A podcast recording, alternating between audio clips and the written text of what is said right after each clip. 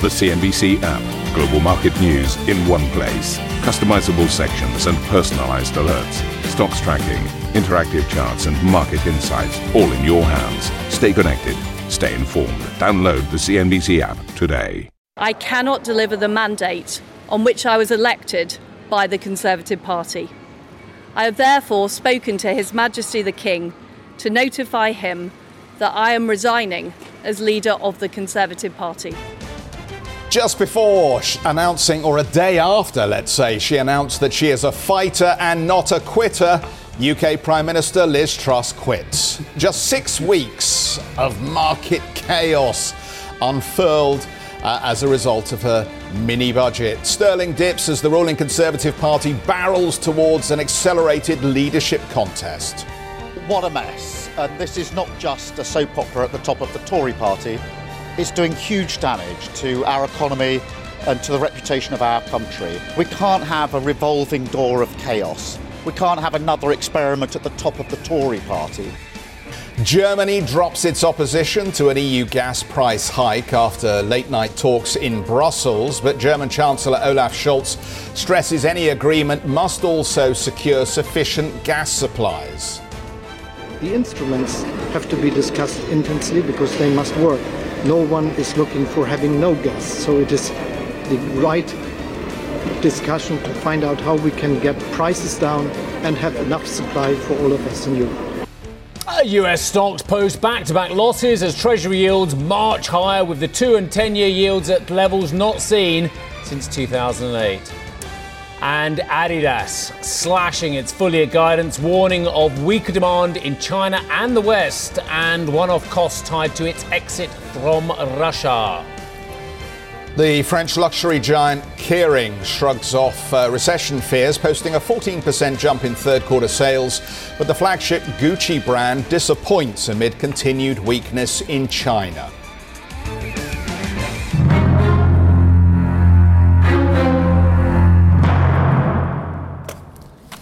Well, there you go. Uh, we finally got to that point, and we've spent the whole week effectively time checking. I think you Yeah, did yeah. most of it this week. Time checking to make sure she was still prime yeah, minister. Yeah, it, I mean, I don't know. I, I I don't think this is backward looking, is it? She looked absolute toast as soon as Kwarteng went. Yeah. Um, seeing as those two were joined at the hip on economic policy and have been for a long, long time as well. Um, I'm glad that the Conservative Party is doing it quickly. I think there's a lot of things going on behind the scenes where they hope it's going to go even quicker. Um, and I think it all depends. I think it all depends on two things. And I know we've got a long segment on this now. Yeah. But one, whether Boris gets into the final two if he runs, and I think that is an absolutely important factor. And two, whether Mordaunt and Sunak can come forward to some form of alliance if they look like they're both getting over the 100 MP mark, which of course they need. And there's a lot of technicalities, and Arabile will cover this as well. But you've got 357 MPs, and Graham Brady has said you need at least 100 to get onto the ballot. This is Graham Brady, who heads up the 1922 Yeah. committee, which is overseeing the uh, the um, uh, the process effectively here. So. Um, Obviously, you can see a lot of this on other channels, but you won't get the market related commentary. And we've got a whole slew of guests coming up to give us analysis. Well, you won't get the market through commentary. the course of three hours. Well, you won't get the market commentary if the markets are stable. Right. And I, I, I'm going to I'm going to go there straight away. Hmm. A lot of our peers in mainstream media only cover markets when they're going down. Yes. They only want to know the markets when they are negatively affected by the politics. And we actually do both sides of the coin. So Yes. I, I don't often tout CNBC's qualities over. I don't, I don't, I'm not in that silly game. We are what we are, you know. Have you not been following some of the mainstream media Yes, I have. journalists And- and- on and they Twitter are brilliant. who've become instant experts They- on FX And do you know what? market? Do you know what? As they say about Mr. Musk at the moment, stick to your wheelhouse or kind of stay in your Stay lane. in your stay lane, in your lane. Because your the lane. truth of the matter is, they are brilliant. A lot of these political analysts, they are absolutely brilliant. Whether it's Mm. BBC, wherever you may well say. But when it comes to finance, they only want to know if the market's falling. They Yeah. only want to know if the gilts are in free fall. Well, Yeah. actually, we don't do that. We cover both sides of it. And I- I, don't often say about CNBC's, we're so good at this, but we- we're in a different class when it comes to that but we are so good at this. We are so good, Uh, look, yeah. let's take you back to the beginning because we've kind of jumped ahead of the story. Here is uh, the detail. Liz Truss has then resigned as UK Prime Minister Minister, 44 days in the job, the shortest serving Prime Minister in British history. Truss, who came to office promising to be a quote disruptor, was forced to step down after the mini budget caused chaos in the markets. She lost her Chancellor and her Home Secretary within the space of two weeks and ultimately lost the support of her own Conservative lawmakers. Well, Truss announced her decision outside 10 Downing Street. Given the situation, I cannot deliver the mandate on which I was elected by the Conservative Party. I have therefore spoken to His Majesty the King to notify him that I am resigning as leader of the Conservative Party. This morning I met the chairman of the 1922 committee, Sir Graham Brady. We've agreed that there will be a leadership election to be completed within the next week. This will ensure that we remain on a path to deliver our fiscal plans and maintain our country's economic stability and national security. I will remain as Prime Minister until a successor has been chosen. Uh, Liz Truss. Well, opposition parties immediately called for a general election as the governing Conservative Party looks to appoint a second Prime Minister without a national ballot. What a mess. And this is not just a soap opera at the top of the Tory party, it's doing huge damage to our economy and to the reputation of our country. And the public are paying with higher prices, with higher mortgages. So we can't have a revolving door of chaos. We can't have another experiment at the top of the Tory party. There is an alternative, and that's a stable Labour government. And the public are entitled to have their say, and that's why there should be a general election. Well, here's something that's contestable. Truss leaves office as the Prime Minister more at the mercy of the market than any other in living memory. Well, we remember 1992, don't we? Yeah. uh, depends how old you are, I guess. Anyway, this is Sterling's performance versus the greenback, the dollar, during her mightily long six weeks in power, the shortest by, by, by a country mile of any Prime Minister. Uh, Truss won the Tory party uh, leadership election, promising a low tax, high growth economy. But when her Chancellor, uh, the aforementioned Kwasi Kwarteng, announced his mini budget, Sterling collapsed sinking to an all time low of just over $1.03. The IMF issued a warning the next day before the Bank of England stepped in to shore up the gilt markets. A series of U turns followed, including Kwarteng's dramatic dismissal as Chancellor one week ago today. The pound is modestly higher since uh, Jeremy Hunt, uh, his successor, uh, ripped up most of his plans, but Truss wasn't able to recover. Quick look at where the benchmark 10 year gilt is currently trading, around 90 basis points higher since Truss came to power, even after the Bank of England spent almost £18 billion shoring up prices in its emergency intervention. Longer term borrowing costs have returned closer to their early September levels. Lawmakers uh, in the Conservative Party, uh, this is important, uh, will need to get 100 nominations from their colleagues by 3 p.m. Central European Time, 2 p.m. local, Monday, if they want to replace Truss, or at least get on the ballot. Former Prime Minister Boris Johnson apparently was as widely expected to run. I think it's more about sounding whether he can get to 100 first. He will not want to ignominiously uh, fail to do that. Uh, it's under his brand of big spending conservatism that the party won its largest majority in decades in 2019. But that was a long time ago. There's been a lot of water under the bridge since then. Former Chancellor Rishi Sunak is also a potential contender. He ran on fiscal conservatism and was a vocal critic of Truss's policy plans during the last leadership election. Well, Arabile has become to th- come to think of Downing Street as his second home as well. Arabile, we didn't say happy birthday to you yesterday, so happy birthday to you a day late. Uh, it's wonderful to see you down at Downing Street for many reasons, not least it's not Geoff and I down there. Um, but indeed, well done on your coverage and just take it forward for us. Good morning. Yeah, good morning, Steve. Thank you so much for that. Look, it certainly is, um, uh, shall we call it crazy a time uh, here at 10 Downing Street. Indeed, it was just around three months ago that we saw Boris Johnson put forward his resignation right here outside 10 Downing Street. And as we dashed here just yesterday, awaiting that news then uh, from Liz Truss, she came out in what was a short speech then and a short address uh, to the media, and really uh, putting forward that she can no longer continue in the position of Prime Minister because she cannot continue to hold out the mandate that has been put forward. It kind of echoes the sentiments and the words that came through from Suella Braverman as she stepped down from Home Office Secretary, right, where she then said that she feels like too many mistakes were made owned up to those mistakes and had to go, and thus saying then that a lot of other people who make mistakes should be owning up to them and moving forward and moving on from their position. So, indeed, her time as uh, election campaigner for Prime Minister is just as long as her time at the head then of uh, 10 Downing Street, effectively, give or take a number of days. It certainly was colourful to come through uh, to 10, 10 Downing Street yesterday and kind of get a sense of how momentous that occasion was. What happens now, though? Well, as you noted out, indeed, having to need 100 votes at the very least to stand as a nominee for the party leader, then that is all set to happen within the, ne- the week. By next week, Friday, we need to have a new Prime Minister, as uh, Prime Minister Liz Truss did set out in her speech yesterday, saying that this would need to happen within a week's time. So that means you could only have three candidates, but at least five names have been thrown into the pot of possible leader. Suella Braverman has actually been uh, put out as a nominee in some quarters as well. A few rumours coming forward that she may look to step into that seat.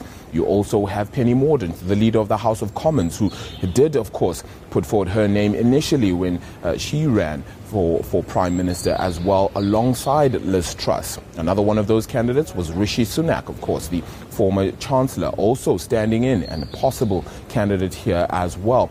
Ben Wallace, the former, def- uh, the rather the current Defence Secretary, also stands uh, possible to stand for nomination here, and also that big name of Boris Johnson. If we speak about a whole host of U-turns that have happened of late, the one big one would be Boris Johnson returning to 10, down, to 10, 10 Downing Street, should I say. So a whole lot of question marks around who is the next leader. But I think the biggest question will be around economic policy. What happens to that when we head to October 31st? Yeah, absolutely. Arabile, terrific. Thank you so much for that. Let's get to uh, Andrew Blick, Professor of Politics uh, and Contemporary History at King's College London. Andrew, good morning to you. Um, obviously, the headline writers uh, are, are, going overtime. Um, on the, the, the, way that they're describing these extraordinary times. But how extraordinary are these times? And as we look at these in the context of British political history, should we should we find this extraordinary, remarkable? I mean, just contextualize it for us there's certainly some exceptional aspects to this, and it's it's hard to find equivalents.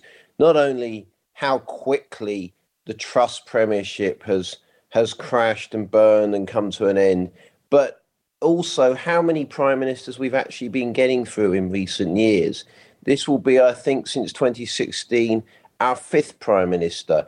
It took from 1979 to 2016 to get through that number of prime ministers. We've now done it in not much not much over than six years. So it's an incredible turnover rate in prime ministers, and I think a lot of that comes back still to Brexit and the and the very unusual circumstances that Brexit has generated and continue to generate. And I think that's the other thing. Not only are these times exceptional and the way in which Parliament is behaving, the relationship within the governing Conservative Party, all these things are, are, very hard to find precedents for. Not only all that exceptional, but also it's not quite clear that we're out of the woods yet, and there's still likely to be more to come. Will the Conservatives be able to finally find a candidate they can unite around? I think that's a tall order because there are sections of the parliamentary party who are not necessarily given to compromising and agreeing to a unity candidate, whoever that may be. And then you've also got the party membership in the wider country. Will they accept it, for instance, if Johnson isn't offered to them as one of the candidates they can choose between? Yeah. Um, let's take the history back a little further than that because we had a tumultuous period through the 70s, which ultimately resulted in two general elections in one year in 1974. Yeah. Ironic that that also happened in a time of low growth and high inflation. Um, but just rolling forward, I mean, Labour went through an extraordinary period of self examination with militant tendency through the yeah. 80s have we just got to one of those points where ultimately the Conservative Party has um, passed its sell by date in terms of frontline politics and they need a time in the wilderness to refresh? Yeah, during the 70s, as you say, there was this kind of alternation of the party in power. Ted Heath takes over from Labour in 1970. Harold Wilson comes back again in 74, which is an interesting point if we're talking about prime ministers coming back again. The last prime minister to come back again, having held office before, was Wilson. Johnson will be want, perhaps want to be the person to repeat that feat. And then let's not forget in 1976 the IMF crisis, the sterling crisis. A Labour government had to implement uh, with, with uh, virtually on the instructions of the IMF, a series of cuts right across the board. And we start to shift at that point to increasingly towards the use of monetary policy rather than Keynesian demand management. And then, as you say, Labour go into this long period of opposition, eventually come out of it with the assistance, I think, of another financial crisis, the IMF crisis, uh, sorry, the ERM crisis in 1992. So these things seem to factor in. And Labour come back into power. And then you see a long period, then 13 years, of the Conservatives examining themselves, arguing internally. Eventually, they arrive at Cameron, who takes them back into power. And now maybe they're going into another long period of that. So we do seem to, over the last 40 years or more, to have these periods in which one of the main parties is uh, struggling really to hold itself together and put forward a convincing version of what it is that the public wants and disagreeing internally, and the other parties dominating as a consequence of that. Uh, we've perhaps seen, I think, unusually over the last maybe six, seven, eight years or more, both parties having some problems. Labour had some serious problems during the period of Corbyn leadership. The Conservatives, as we know, have had massive divisions, massive arguments over Brexit and other issues over over tax policy, for instance, that are linked. And maybe now Labour are able to convey, although there's a lot of challenges facing Labour as well, I think, but they're able to convey a more convincing account of being able to offer stable government. And I think the Conservatives have got a lot of uh, questions to ask themselves and there are some factions in there that are very difficult to reconcile with each other. So, yes, I think they are going to need to examine themselves. But one thing I would add in there is yes, it looks like they could be headed for a long period of opposition potentially, but things can also turn around quite quickly. In 2019, after the general election in December, Labour looked really like they were staring Andrew. at a very long period of opposition. Uh, and, and, and, great uh, education for a lot of our viewers. Another bit of education for our viewers, though, if I may, Andrew, is the fact that a lot of international viewers and a lot of people domestically are trying to say, hang on a second, surely there is a, a constitutional deficit, a democratic deficit. Well, the answer is clearly no to that answer. You get a five year parliament, you get a go at this. This lot have got till January 2025 for all those people out there, domestically and internationally, saying this cannot be democratic to not have the will of the people um, listened to on a broader basis, that isn't the case. That's not how the parliamentary system works, is it, Andrew? That's absolutely right, and I'm glad you said that very clearly. We have a parliamentary democracy. We elect a parliament, or more specifically, we elect a House of Commons a government is formed out of that parliament. We do not directly elect the government. It may look like that at times. At general elections, there may be a personalised aspect. They're almost choosing between you know two personalities, be it Corbyn and and uh, and uh, Johnson or whoever we get at the next election to choose between. But that's not what's actually going on. And for so long as that government can command what's known as the confidence of the House of Commons, it can carry on functioning, and there's no need for a general election. So you're absolutely right to, to point that out. We do not directly elect a president, we do not directly elect ministers, we elect a parliament and we elect a House of Commons, and a government is formed out of that parliament. Now, it's very common actually for the, the job of prime minister to change hands in between elections. In fact, if you look since the Second World War, it's happened more often that way than through a general election. So many prime ministers, and if you look at recent Conservative prime ministers, Theresa May in 2016 came to power initially without a general election. Boris Johnson came to power in 2019 initially without a general election. Then he had one. Uh, uh, Liz Truss came to power this year without a general election, and we're going to have another prime minister. So that's four in a row who come to power, first of all, without a general election. There's no constitutional problem with that. There may be a political problem. And I'm going to take you into different territory now because I think you've t- brilliantly talked us through a whole host of um, the, the, the, scenarios and, and the historical com- uh, context, so I appreciate that as well. But going forward, is there an argument that actually you don't want to be Prime Minister at the moment? As much as the Labour Party make protestations, and I heard Sir Keir Starmer talking overnight as well, that he's desperate for another general election to sort this mess out as well, uh, and that Rishi Sunak or Boris Johnson might want to be Prime Minister. Quite frankly, it's going to be one of the most difficult times to lead the country as well, uh, and to get out of multiple messes as well. Is there an argument for not wanting to be PM at the moment and playing a longer game? Well, I think if if you if you want to have prime minister on your CV, then I guess any time is a good time to go for it. But if you want to actually be a successful prime minister, and this was always going to be a challenge for Truss coming in, everyone knew this. It's not necessarily the best time. I suppose the the, the one the, the other side to that is that. Uh, is that you don't the, the chance to be prime minister doesn't necessarily come along twice and these are people who have thought about being prime minister perhaps from a very young age. It's a thing they maybe dreamed of, and you don't know when the chance is going to come along again. But absolutely, it's certainly not dream circumstances in which to take over. And I think whoever takes over the, the Conservative Party will realistically know that uh, the chances of actually turning it around and getting a win at the next general election are, are slight, but maybe they could improve circumstances. So maybe the best that the history could say of them is that they took over in a bad situation and made things less bad than they might otherwise have been. And that's that's something to have. But yeah, absolutely, it's not it's not the dream circumstance in which you might want to come into the job. Andrew, we've got to say goodbye, but thanks so much for being with us. It's it's been very interesting listening in to, to your views and running us back through the past. Um, Andrew Blick, Professor of Politics and Contemporary History at King's College London. Coming up on the programme, we'll be live in Brussels as European leaders reach a tentative energy agreement. But the news from London also capturing attention. My first point would be that market volatility could cause democratic instability, uh, and there are many lessons that could be learned uh, around the world, including in the European Union, for that uh, on that regard. I started with David Cameron, then I had Theresa May, then I had Boris Johnson. Now I hope that I will still be able to remember all the British PMs I survived. What's important as Britain's nearest neighbour, we uh, have a significant economic and relationship and many other relationships with the United Kingdom. I think stability is very important, and uh, we would like to see uh, the, the, UK system within its capacity to uh, be in a position to uh, have a successor um, uh, selected as quickly as possible, and that stability will be brought to the situation given the uh, fairly significant geopolitical issues facing Europe.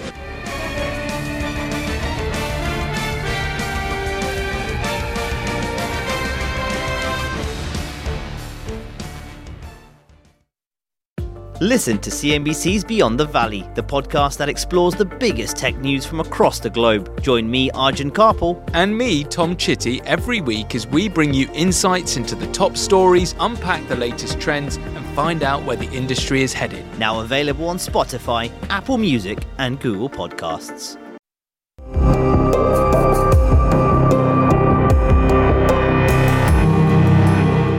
Germany has dropped its opposition to an EU wide gas price cap, supporting an agreement to allow the European Commission to work on proposals for a temporary cap amid pressure from other EU member states. The potential gas price cap would be conditional on a number of factors, including it not fueling gas consumption or risking supply. Well, European Council President Charles Michel uh, says there should be a notable impact on prices.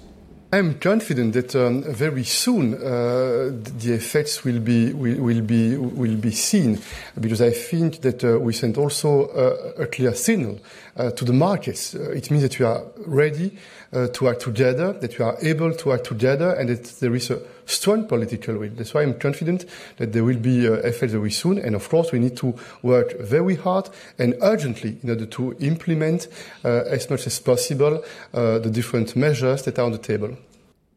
Well, the European Commission President Ursula von der Leyen emphasized the cap would be a temporary solution. We are uh, going to establish a market correction mechanism exactly to limit episodes of excessive gas prices and to make sure that there is a clear order in uh, the build of the market.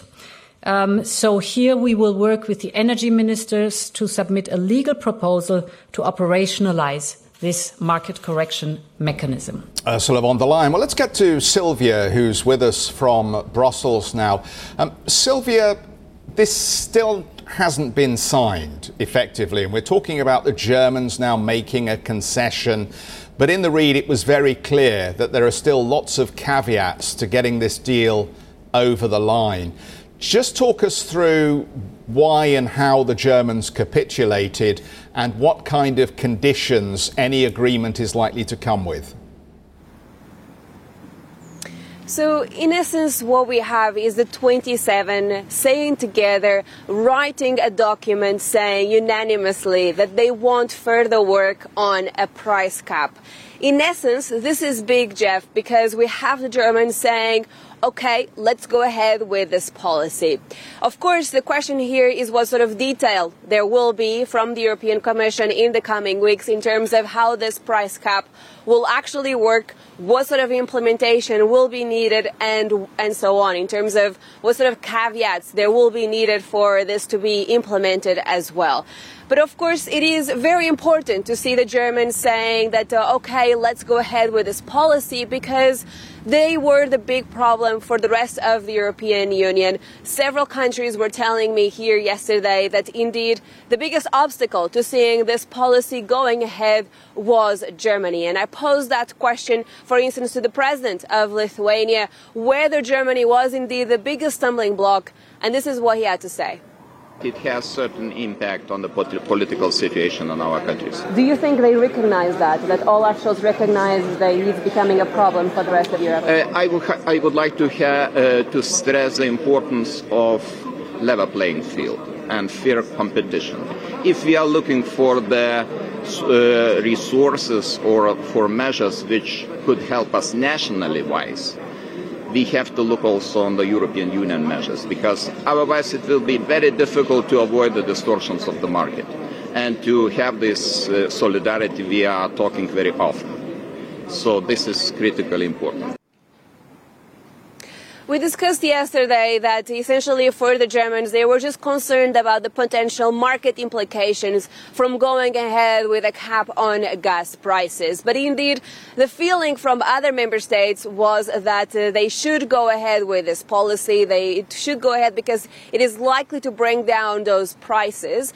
And therefore, I posed the question as well to the Chancellor of Germany whether he recognized this criticism from the rest of the European Union and whether Germany should actually be doing more to support the neighboring countries? We are the biggest supporter of Europe. We are paying 26% of the budget usually, and we are developing a lot of solidarity mechanisms as we did in the last crisis, looking at Corona with the instruments we de- developed with the RRF and uh, the Recovery Fund is a good chance for acting together also in the time we have now. What we have to find out is how we can support all countries together in getting prices down, not just with subsidies, which is one question, but getting them down on the world market. So we need to cooperate, for instance, with other demanders like South Korea and Japan. We need to cooperate with other friends in G7 that are suppliers and we have to cooperate with other countries that supply gas, for instance, for getting the prices down. And this is what we have to talk about how we can get this. Olaf Scholz there, the Chancellor of Germany, indeed saying that they are the biggest supporter of the EU because they pay the most into the European budget. But all in all, those conversations with the rest of the European member states have allowed Germany to say, okay, let's go ahead with this policy on price caps. But as we know now, we need to wait for that detail to see how this is going to work. But definitely, this has been a more successful summit, guys, than what we initially expected. Uh, how many times have you said, let's wait and see what's in the details, Silvia, when you've been standing there in Brussels on any of these topics? And we're We're still waiting for Capital Markets Union. We're still waiting for Banking Union. Let's see whether they can get their act together on this price cap. Thank you so much for that. We'll see you a little bit later on. Uh, France, Portugal, and Spain are to build a gas and hydrogen pipeline between Marseille and Barcelona.